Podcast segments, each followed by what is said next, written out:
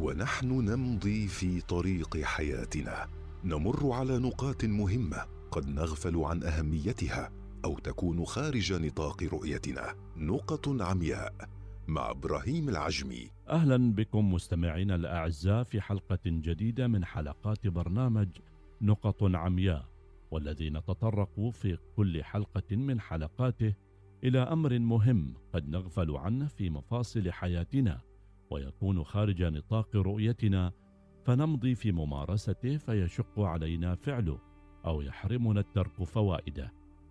في هذه الحلقة وبسبب علاقات الإنسان مع الآخرين لا بد أن يتعرض للظلم من أحدهم سواء كان هذا الظلم تعديا عليه أو حتى بالاستفزاز.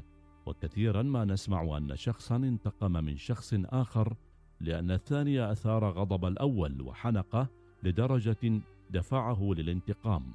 ولكن قد لا ينتبه بعضنا وبسبب الغضب إلى أن الانتقام له آثار سلبية على المنتقم نفسه. فليس من الذكاء دائما أن ننحدر لمستوى خصومنا ونواجههم بارتكاب أفعال غير قانونية أو مؤذية جسديا ما يؤدي إلى استهلاك طاقتنا. كما أننا نخاطر بأن ينتقموا منا بنفس الأسلوب الذي نستخدمه معهم. ويطرح بعضهم حدودا للانتقام إذا كانت هناك ضرورة له بحيث يمكن للشخص المظلوم أن ينتقم من ظالمه ولكن دون أن يتعدى بعض الخطوط ومنها الا يتخلى عن مبادئه وأخلاقه المرضية كالعفو عند المقدرة ومجانبة الغضب والا يدفعه الانتقام من شخص إلى السخط من أشخاص آخرين يلتقون معه في شيء والا يكون الانتقام للنفس دون الآخرين. وأن يأخذ وقته الكافي في دراسة كيفية الانتقام المناسبة. قد يعتبر البعض أن الانتقام سلوك طبيعي ولكن إذا التزم الشخص بأساليبه المشروعة من قبيل التجاهل فالتجاهل يمكن أن يكون في بعض القواميس انتقاما وهو مشروع في حدوده المعقولة. وهذا الأسلوب مثالي للتعامل مع أولئك الذين يسعون لإحراجك أمام الآخرين والمتنمرين عليك. وأيضا من طرق الانتقام الحميدة هو إظهار الاستمتاع بالحياة وإخفاء التأثر بما يقوله الآخرون وحجبهم ومنعهم عن الوصول إليك ومضايقتك. كما يمكن للشخص أن ينتقم من المتعرضين له بعدم مساعدتهم إذا احتاجوا للمساعدة ليعلقوا في مشكلاتهم ويعرفوا كم من الشاق عليهم حل مشاكلهم بدون مساعدتك أو يمكنك التفوق عليهم والتقليل من شأن مجهوداتهم.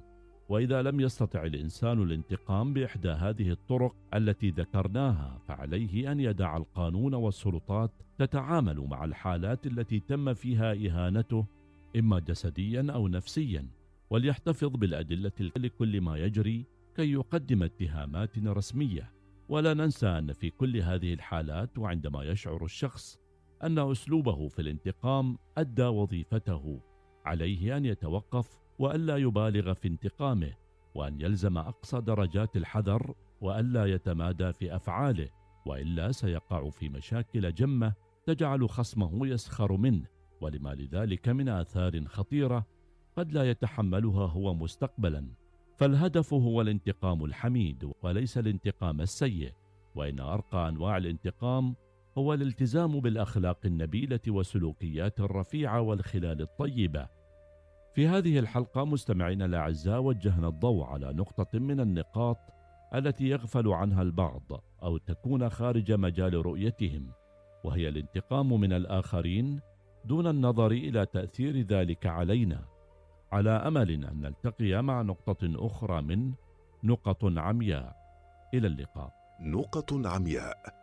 مع إبراهيم العجمي يوميا في الأوقات التالية السابعة وخمسة عشرة دقيقة الثانية عشرة وخمسين دقيقة الثامنة وعشرين دقيقة. نقط عمياء يأتيكم برعاية BMW. استمتع بعروضنا المميزة على جميع السيارات خلال شهر رمضان واحصل على فرصة الفوز بسيارة Z4.